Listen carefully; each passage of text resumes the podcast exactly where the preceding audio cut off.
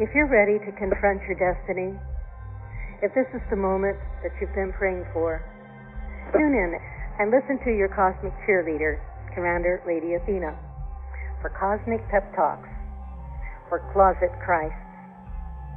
The show is the voice of the Ashtar Command. The call is for you to step forward into your greatness. Be listening on Wednesday. We have an appointment with destiny. Greetings in the love of the Supreme Spirit that we are each an embodiment of. I'm Commander Lady Athena, and you're listening to the voice of the Ashtar Command, Cosmic Pep Talks for Closet Christs. Our seminar topic is Nothing Unreal Exists. Dark dreams had no effect. So let's take a deep breath and call yourself forward into that stream of divine luminosity, divine truth, divine omnipresence that constitutes the real you. Let's take another deep breath. And luxuriously and deliciously incorporate your reality, your true self. Ah, it's delicious. Let it just seep down into every crevice of your being. Allow it to tingle even down into your toes, activating, illuminating, vivifying every cell in your body. Every quantum of your existence, all of your subtle bodies, the fields of living light living love, and the living word that constitute your immortal being.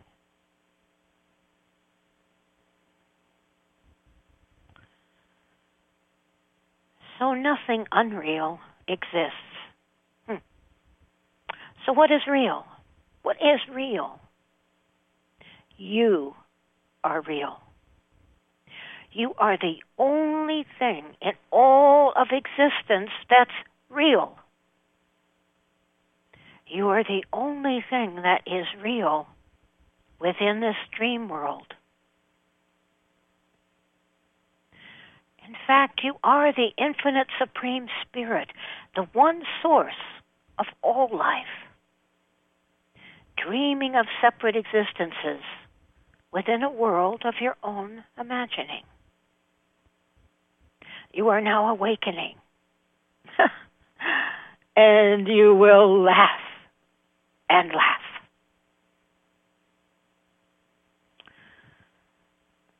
So, this is a topic that um,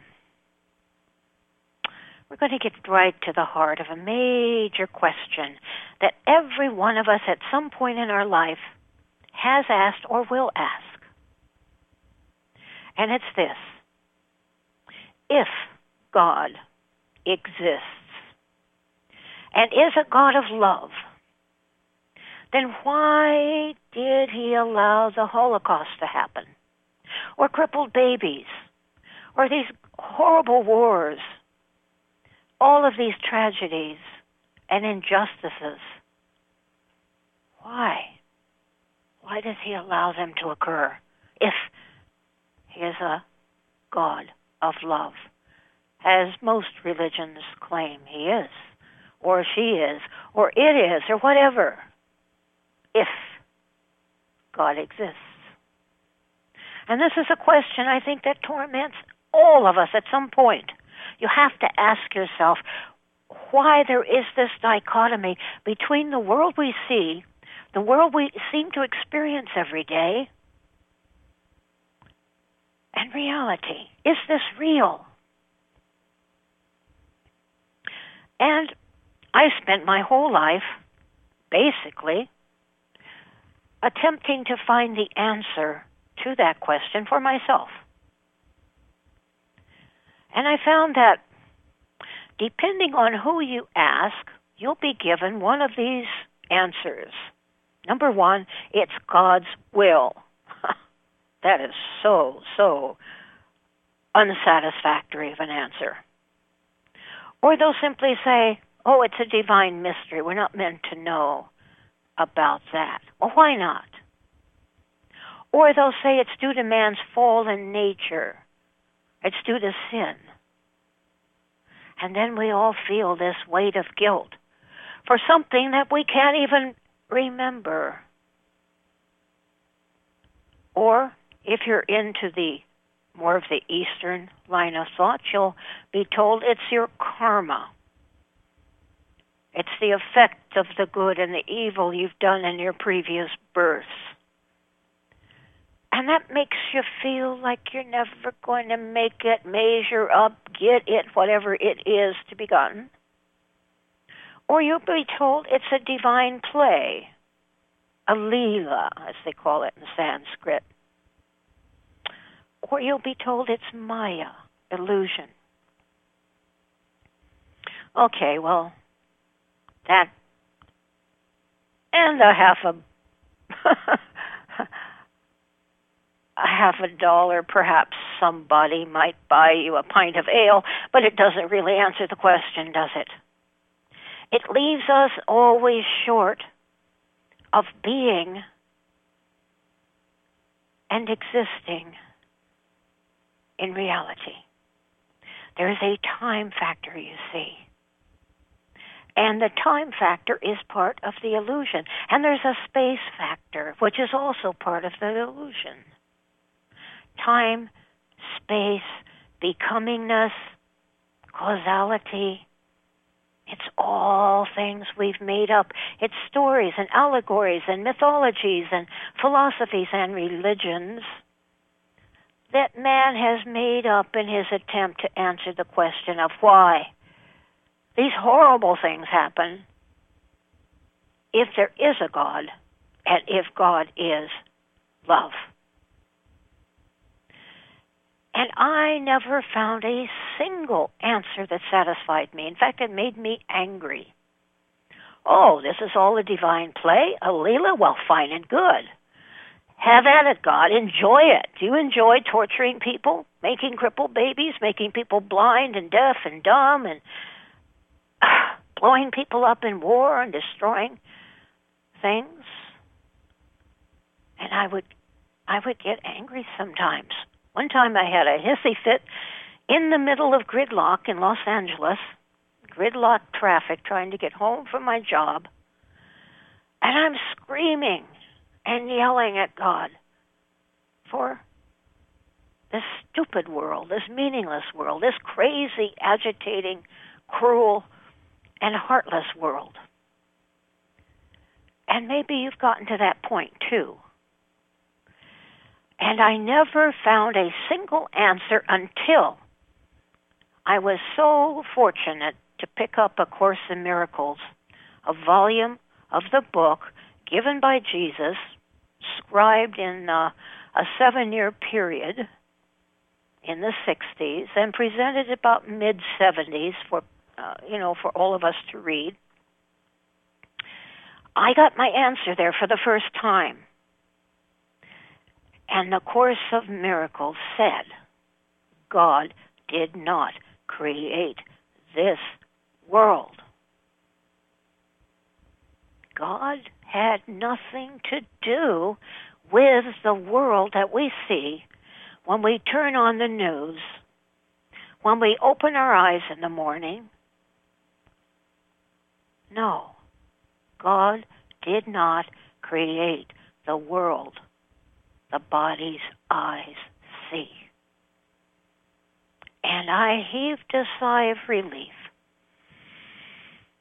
Ah, after decades of searching and studying and meditating and chanting mantra and visiting enlightened beings all over the world, finally, I got an answer that satisfied everything within me. God did not create this world. That's a shocker for many people. And yet you see it's in, it's embedded in the teachings of all enlightened men and women. If you study the Buddha, if you study the teachings of Jesus, the esoteric mystical teachings of Jesus, that were told by the Spirit of Christ indwelling him, not the body walking around historically, but the indwelling Christed consciousness that he embodied of the anointed one, the Messiah, the one who knew perfect relationship with life and with the Creator. If you look at those words, or the words of any avatar, anyone who is truly God realized, they all say the same thing. This world is not real. It is Maya. It is an illusion. It is the product of our past experiences and the interpretations we have made of them which we simply allow to color and people the world of our experiential day to day reality. And that when we awaken, that world vanishes. Now, I can tell you that from my direct experience. I've told you in other seminars that there was a point in which I transcended the lower mind, the egoic mind, that mischief maker that projects separation, distance and differentiate, uh, differentiality between everything, where at a certain point everything vanished into pure light. And I knew then that everything was made of light. You know, one of the, the statements in the Bible is God is light. God is a spirit. It never says that God has a form that's something mankind made up because man has a form, and so man thinks God has a form too. And then we attribute to God the same nastiness and mean spiritedness that we run in our daily lives, and we just put that on God and make him judgmental and cruel and like he's keeping score and is going to punish us at the end of all of this nonsense. But if you take the Eastern train of thought, where this is all simply a field of consciousness in which we condition it by our experiences and our dipping, if you will, into time, space, and causality, or the karmic field, whatever you want to call that, then you realize that it's closer to the understanding that everything is formless light conditioned only by the mind. Now, the mind, as I have described in many seminars, has different components. The portion of the mind that I'm speaking of now is the one that we normally function in in our day to day activities. And that portion of the mind is made to let's say, navigate the illusion field as a projection of ongoing illusion. Because nothing you see is truly as it is, you see only the past. Your mind is showing you only the past. Otherwise, you would have no way of actually understanding what it was. For example, if you pick up a cup, if you hadn't used the cup in the past and had some reference point for how to use the cup, to put something in to drink from, you would have no knowledge of what the cup was for. And so it has a certain relative reality that enables you to function within the dream field that we call time, space, and becomingness or causation or whatever you want to call the day to day sequential movements that we make. So let's look at this in a very, very practical way. Knowing all of this, let's assume that we just take it on board as a possibility of a what if. How is one to deal with the day to day experiences that we go through? The Course in Miracles also has a statement that God's will for us is perfect happiness and peace. God's will for us is perfect happiness and peace.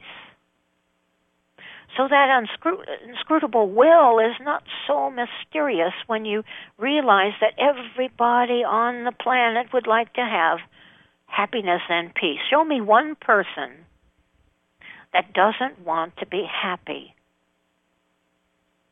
and peaceful. Well, maybe some people like war, but I, I'm talking about beneath the ego's conditioning. We all want to be happy and peaceful, don't we? Yeah, of course.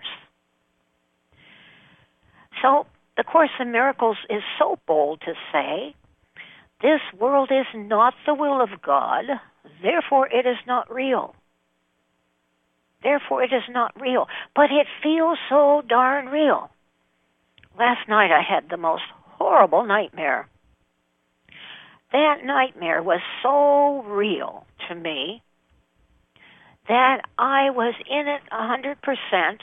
I didn't have any recall of who I really was. I didn't think to pray, to call on the light, none of it. I was totally invested in that dream, so much so that I shouted and shouted, and my house companion came and had to hold my feet and gently bring me back to this reality. And I shouted, Where am I? It was such a shock. Where am I? I completely identified with the dream. Now, I awakened to another dream. Everyone says that everything you experience at night is a dream, and the enlightened ones all say that everything you experience in the daytime is a dream as well. And the problem is, we are all asleep. Why do all the enlightened ones, all the rishis, all the avatars, they all tell us that we're sound asleep, that we're having a series of dreams. You know, we've all sung that song, Row, row, row your boat gently down the stream. Merrily, merrily, merrily, merrily, life is but a dream. Who hasn't sung that? Life is but a dream. But do we remember that? No, of course not. We take the dream to be real. And you know what? That portion of the mind that bought into separation wants you to believe this is real that portion of the mind that is so invested into being separate from God, separate from love, separate from happiness, separate from one another, it is so invested in keeping itself, in perpetrating its existence by keeping you in the dream, that it will fight you tooth and nail when you try to awaken. That's the part of the mind says, bah, if there's a God, if, if, if there's such a thing, then I don't want anything to do with that God because look at what it's doing. Look, it's trying, you see, to find evidence always to justify its stance against love or God. Love, God, same thing. It's trying to justify its stance for separation and darkness and illusion and it projects that on everything to try to make its point. You see, you're in pain. You've got a disease. You're going to die. God's not real. Trying to build a case against God. Let me tell you something. God, and this again, based on the teachings of Jesus in A Course in Miracles, God did not create death, disease, pain, suffering, war, or any of the other horrible things that seem to visit us within these nightmares we call our lives, and therefore they're not real. Now, to tell you something so illogical, well, so logical that it makes the other very illogical, is why would we be punished for something we did in a dream? Now, this shoots karma out of the water, doesn't it? This shoots hell, fire, and damnation out of the water, doesn't it? This shoots sin out of the water, doesn't it? All of the little explanations that go, that make us feel guilty, that cause us to blame ourselves usually, and get down on our case, is shot out of the water when you realize this has all been a dream. It's had no effect on us at all. And therefore, the whole narrative about karma and sin and punishment and hellfire and damnation has no meaning. It's meaningless. And then we're told, you know, that unenlightened people made up these things to uh, assert control over the populace at different periods of time.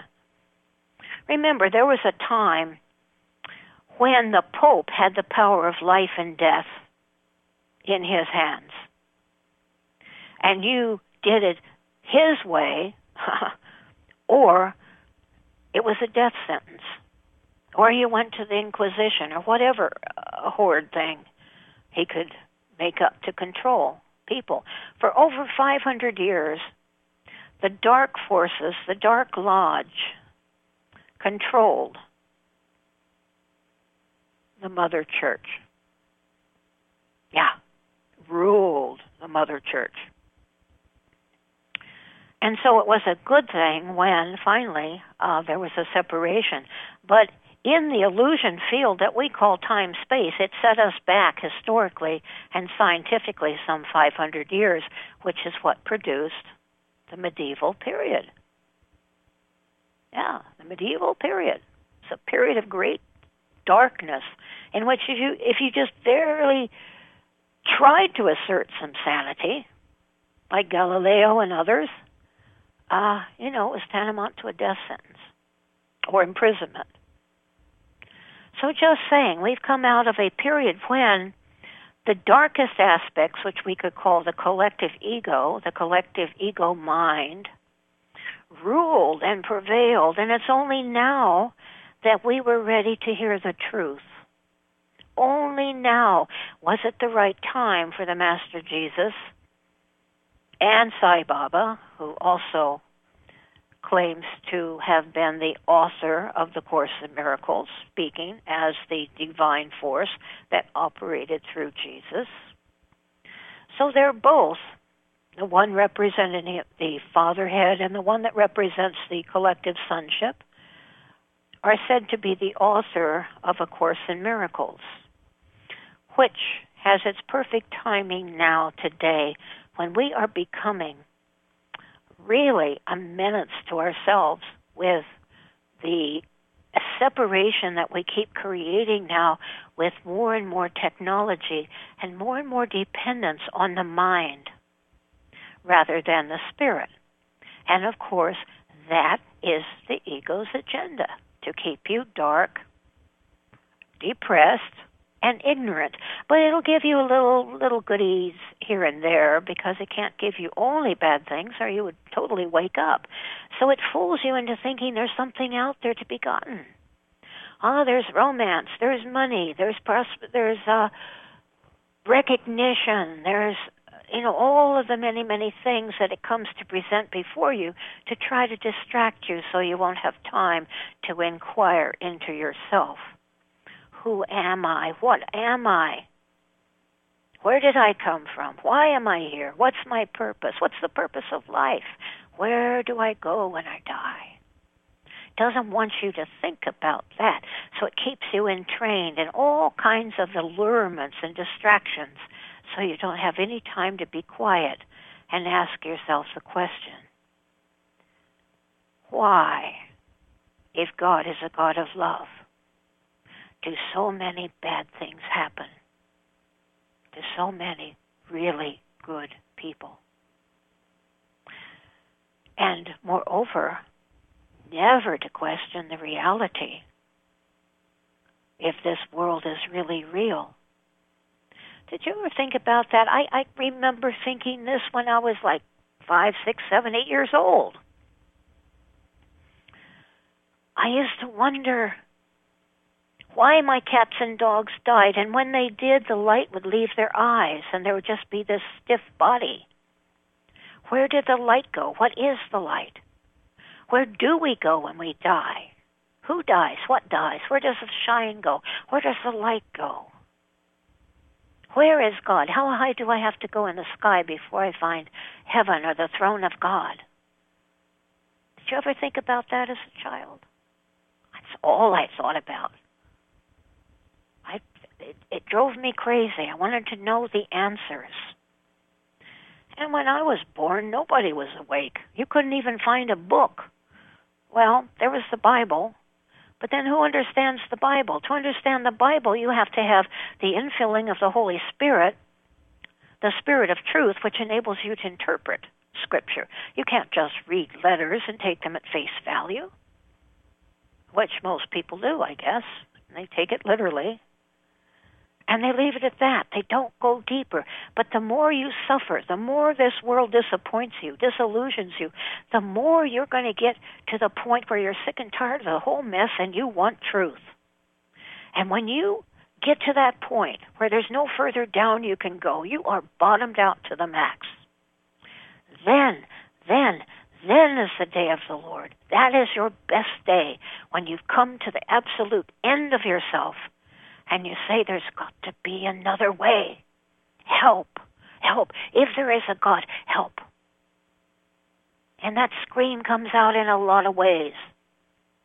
But you will get to that point. You will. Everyone will. I have. Every one of us that is awakening or has awakened to any degree has gotten to that point when they say, if there is a God, I need help. I need help. I don't know what anything is for. I don't understand any of it, and I hurt and I'm tired of it, and I want out. I want out. And a lot of us get to the point where we're suicidal. I was several times in my life. And many of you have gone through that too. You think, oh, I can end it all if I die. Oh, sorry to tell you, nothing God created dies. There is no death. Death is a central dream from which all illusions arise quote from the Course in Miracles. There is no death. Nothing that the author of all life has ever given life to ceases to exist. Scientifically, you can't destroy energy. You can't destroy energy. You are energy. God energy, divine energy, source energy. You are eternal. There's no dying. What happens? You pass from one dimension of life into another dimension of life, and you hold yourself accountable for your action, and you'll boomerang right back into another flesh encodement, uh, encasement. Because who, call, who who who calls you to task? You do. Your truth calls you to task. Your truth calls you to be responsible for your thoughts, words, deeds. And you see, that shoots the concept of, an, of a God sitting up on a throne with a long beard, an old man that's keeping track and score of everything you do. And you realize you're only dealing with yourself. You are the only reality. You, the divine it of itself, the absolute Atman, the Paramatma, the Spirit, the I am presence, whatever you want to call it, the soul. You are real. Everything else is something the mind has made up we see nothing as it truly is. We see our interpretation based on our past. We see only the past. And it shows us a meaningless world, and a meaningless world engenders fear. And fear makes us very, very unhappy and depressed because we're being shown a meaningless world. And then we begin to feel like we have no significance, we have no meaning, we have no reason to be here. And then we want to leave. There is no leaving, beloved. You can't leave life. You can't leave yourself. We are eternal existence, omnipresent awareness, and all pervading bliss. We don't have much of a sense of what that bliss is. It's not euphoric happiness.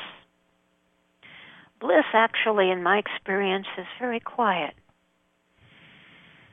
It's very whole. It's very peaceful. It's just present love. A presence in which you're so filled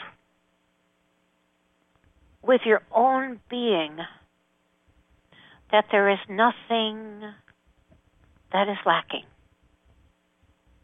Nothing at all that you need, that you want, that you have to have. There's no outward grabbing, let's say, or attaching or clutching. There's the wholeness of the self and the reveling of that. Oh, that probably doesn't make much sense to most of you. It's something you have to experience for yourself.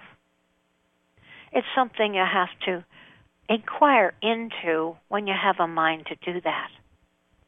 And it's not the ego's mind that tries to distract you into something that's going to glitter and pass very quickly through your life. The Buddha spoke a great deal about the impermanence of life that everything is fluctuating and moving and nothing stays the same. Well, that's only relatively real. That's that's actually not the highest truth. That's a let's say a stepping down of the teaching to accommodate the level of consciousness that the people around Buddha at that time could embrace of. Same thing for Jesus. Same thing for all the great masters. They'll have a few, a handful, maybe one or two that actually get what they're trying to teach. And the rest spend, you know, their lives trying to make some sort of a form or an organization or religion out of the teachings of their master. But not a single one of the enlightened ones ever came here to start a religion. Jesus did not start Christianity. Jesus was a very good Jew. He was also an Essene. He was also a member of the Egyptian mystery schools. He studied in many, many schools. He also studied for a long time in the temple in Orissa, in India, Orissa Puri, of Lord Jagannatha. And there's actually records, the Shankaracharya lineage of um, heads of that order in that uh, that Hindu temple in Puri, Orissa they have records that go back to when Jesus, and he was called Isa at that time, when Isa was studying the medical Vedic teachings, which enabled him then to do the healings that he later did when he returned to his homeland. These things are actually in records written down um, in some of these great temples. He studied with the Buddhists. He studied uh, with many of the the masters at the time, during the time that uh, we we call the so-called missing years. He left with his uncle in a caravan at about the age, oh, shortly after his bar mitzvah. Why? He didn't want to be married. they were trying to to get him uh, married. You know, as soon as your bar mitzvah at, at, at thirteen, um, you know, suitable young ladies are brought before the young man uh, to to you know arrange a wedding. Jesus felt a calling that he um, he didn't want to just get married and have a family. He had a call of God to live a more expanded life, and so he traveled uh, in a caravan. Took a year for him to get to uh, India, And India in those days was a much larger area as well. It wasn't just the small area that's accorded to India today.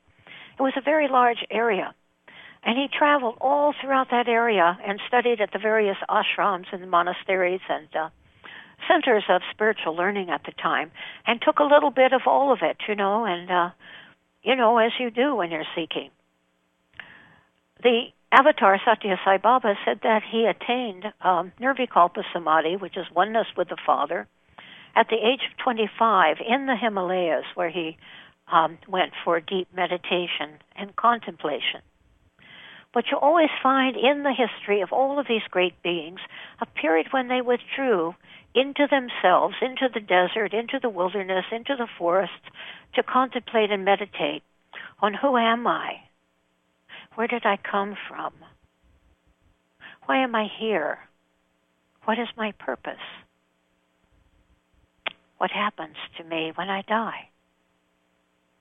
And when that whole sum total of realization occurs, and all of the questions are answered, and they end at that point, along with the lower mind that brings up all the questions. It's called Nirvikalpa Samadhi. It's a state where there's no longer a differentiation. There's a wholeness and a unification and a oneness with divine source at that state. And the mind is totally stilled and quiescent. It's no longer agitated with questions and questing. And so he had attained that at the age of 25, according to Sai Baba.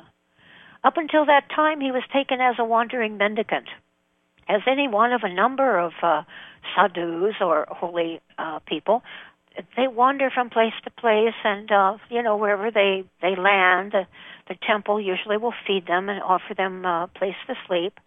And then they keep moving from place to place. That's uh, what happens throughout asia but primarily in india um you'll find this to, you know even today. So i'm just saying there's that that's that season in which we need to inquire deeply into who you are as the reality. Your outer encasement, your body is like a shipping container, a biodegradable shipping container that brought you here into this time space dimension. It's not who you are. Your thoughts keep getting changed and conditioned based on your environment your conditioning, your schooling, your background, your heritage. That's not who you are. Every lifetime that changes. You're not your emotions. You're up one day and down the next, and they're all over the place. Not that that's a bad thing. Emotions are good. But just saying, they're not who you are because they keep changing. Your body keeps changing. How can your body be who you are? It's it's it's not the same any two seconds. It's it's completely renewed every seven years. Some organs within 24 hours, some within two months. You know, every part of your being has an impermanence factor, so it can't be who you are. Who you are is eternal life, ever expanding awareness, and bliss. In Sanskrit, it's called Sat Chit Ananda. That's who you really are. There's nothing you can do to mess yourself up. There's nothing you can do to miss your calling. There's nothing you can do to affect the perfection that is your eternal reality now and forever. The dream had no effect on you. None. None. No karma. No, nothing. No effect no effect at all. Any more than the nightmare I had last night had any effect on me right now. Right? No effect. I often use the example of shadow.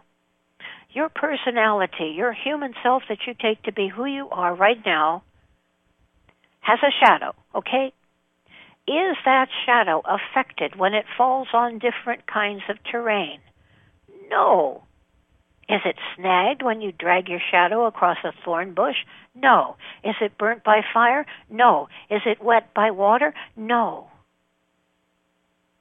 Does it get born? No. Does it die? No. Nothing happens to the shadow.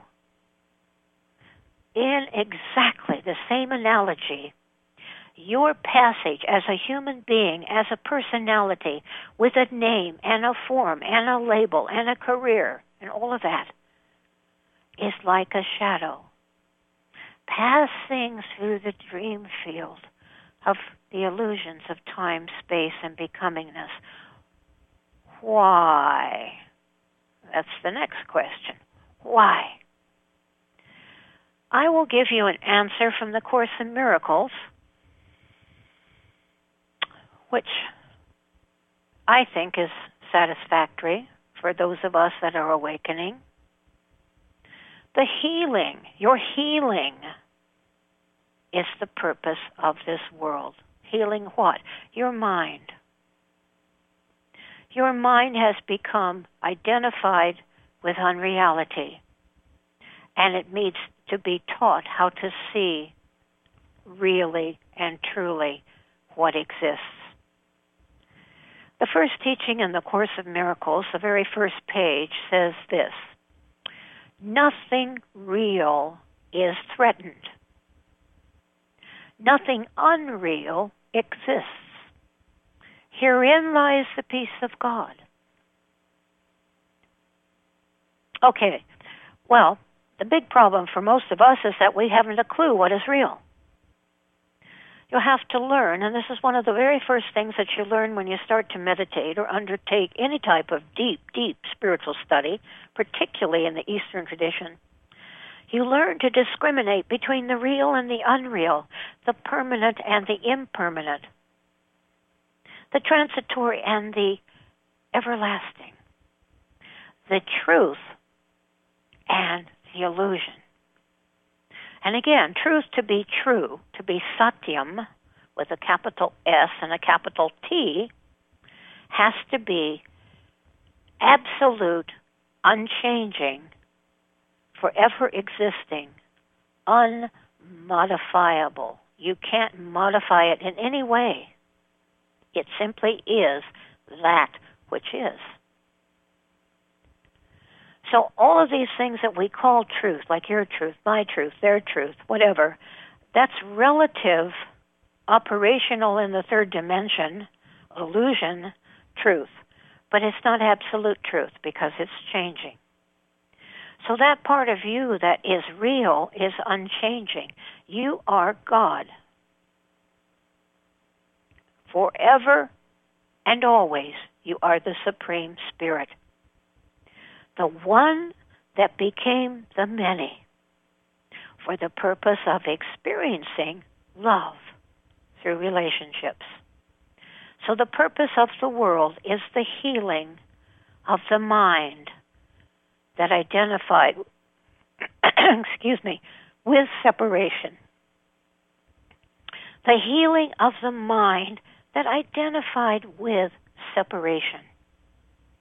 Does that make sense to you? It's the what I often refer to as the egoic mind, the ego mind. That mind is healed the minute you say there's got to be another way. It's restored to wholeness in that instant because there's no time necessary for your full restoration. You've already been restored because in highest truth your separation was never acknowledged. How can perfect wholeness acknowledge separation? You, as God, the Supreme Spirit, can only see itself. That's why when an enlightened being looks at you, like, for example, Satya Sai Baba, that enlightened being, that God conscious being, will only see itself. It won't see you as a separate personality. It will see you as its own incarnation. So the Supreme Spirit, looking through your completely God realized eyes, will only see the holiness, the perfection, the divinity of your own self everywhere. That's the difference between a person who's fully awakened and a person who's not. Is that a fully awakened person only sees God. A person that is partially awakened will see God and others. A person who is not awake at all will only see others. And so, in a sense, life is simply a mirror in which you can see yourself more clearly. Everything is a mirror, so you can see yourself more clearly. And based upon what you see, lets you know what is looking through you, whether it be the distortions of the ego mind that sees everything as an enemy, everything as separate, or the mind that was in Christ Jesus that sees the glory of God as everything in existence. You know, in highest truth, we are all of it. We are everyone and everything, so we might as well just own the whole kit and caboodle. Just own the whole thing. And realize you're all of it, and in highest truth, you are none of it. You have been everywhere and done everything, and on the same token, you've never been anywhere, you've never done any of this. It's all been a colossal dream. And that's why at the end, of Course in Miracles says the end of the world is is laughter because it's been a place of tears and sorrow. A happy ending to all things is assured, the Course in Miracles teaches us. Because here we have disappointment. We have disillusionment. We have heartache and heartbreak. So the truth, the, re- the real world has to be just the opposite. And we will find in highest truth we have never left the heart of God. We've never left home. Just like when you have a bad dream, like this morning I had that awful nightmare. I said, Where am I? And my companion said, You're here. You're home. You know, nothing's happened. I sure felt strange to awaken from such a horrific dream and find I was just safely in bed. All was well. All was peaceful. And there was just love present. And it's like that. When you fully awaken, you're home. And you're simply love. And I've been with so many God realized and enlightened people and they carry home with them wherever they are. They they experience being at home everywhere. And they're simply at peace, inside and out. And it's a uh, it's an experience that we visit in meditation or maybe when we're out in the forest and we're just quietly in the peace of nature and we get a taste of it. And then we begin to observe what puts us in that state. Oh, I feel like that when I'm, for example, painting, or composing music, or dancing, or maybe when I'm jogging or working out, or maybe I'm a gymnast. I I enter that state when, like Dan Millman, when I'm, you know, doing the rings and I'm competing for an Olympic uh, event, when you are in any of those states, or surfing, or anything that that totally engages you, you are in the state, the transcendental state beyond the mind. You are entirely present, and there's no ego. These are all egoless states. We call it being in the zone. Uh, we have different ways of calling it that. But in highest truth, it's when you become fully present and there's no ego mind. You're not thinking. So it's very important to observe what puts you in that state and begin to notice how you can keep creating that state. I found, if you ever read the book um, the Presence of God by Brother Lawrence. There was a little monk that was assigned to the kitchen. He had to do the kitchen duties, and he couldn't take uh, you know, advantage of the daily mass. And so he decided that he would worship the Lord while he washed the dishes. And he did the dishes for the Lord and he did the whatever it was he did in the kitchen. He cultivated the presence of God in that action. And so whatever you do, when you do it with all of your you know, it says in the Bible that we should do whatever we do with all of our heart and all of our soul as unto the Lord, like that. When you when you are in the present moment without resistance, without wishing you were someplace else doing something else, without preference, when you're just doing what you do and being present with it, that's the unified state of the no ego, the non egoic self. And you can cultivate the presence of God everywhere, all the time, if you just stay present with your action. When you sweep the floor, sweep the floor. But don't just sweep the floor. Do it do it for as a yoga, as a way to be with the presence of God by escaping from the linear mind that always wants to be someplace else doing something else. When you catch yourself in that wishing you were doing something else, bring the mind present and do your action as part of your spiritual practice. Do it as your yoga. Do it as your Zen. You know, Zen masters are really good at that. So there's no throwaway moments. There's not a moment in which your, your life isn't proactive in the direction of being present and awake. Present and awake.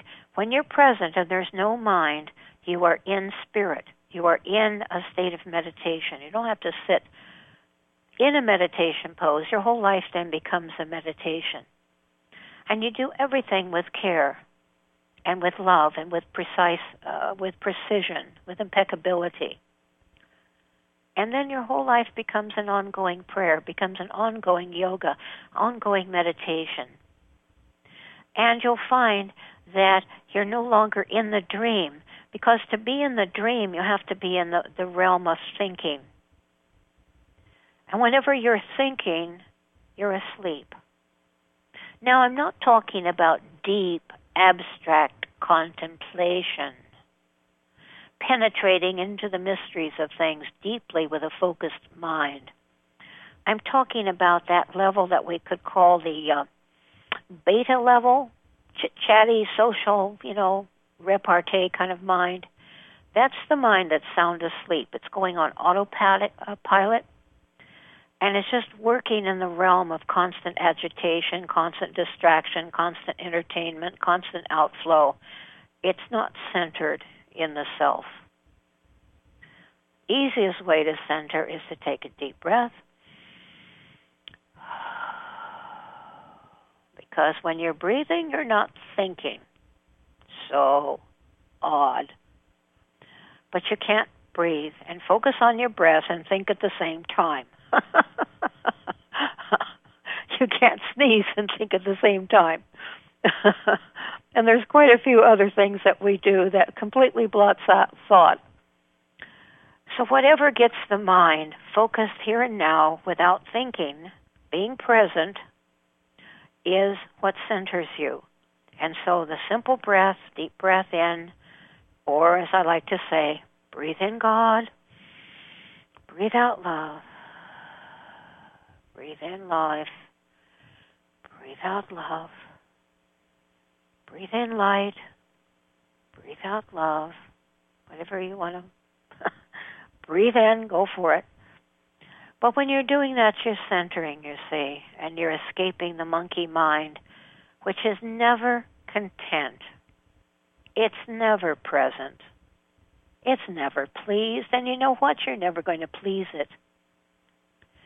And the second thing, which is a very, very good practice, I actually dissolved my mind through years and years of uh, repetition of the name of the Lord.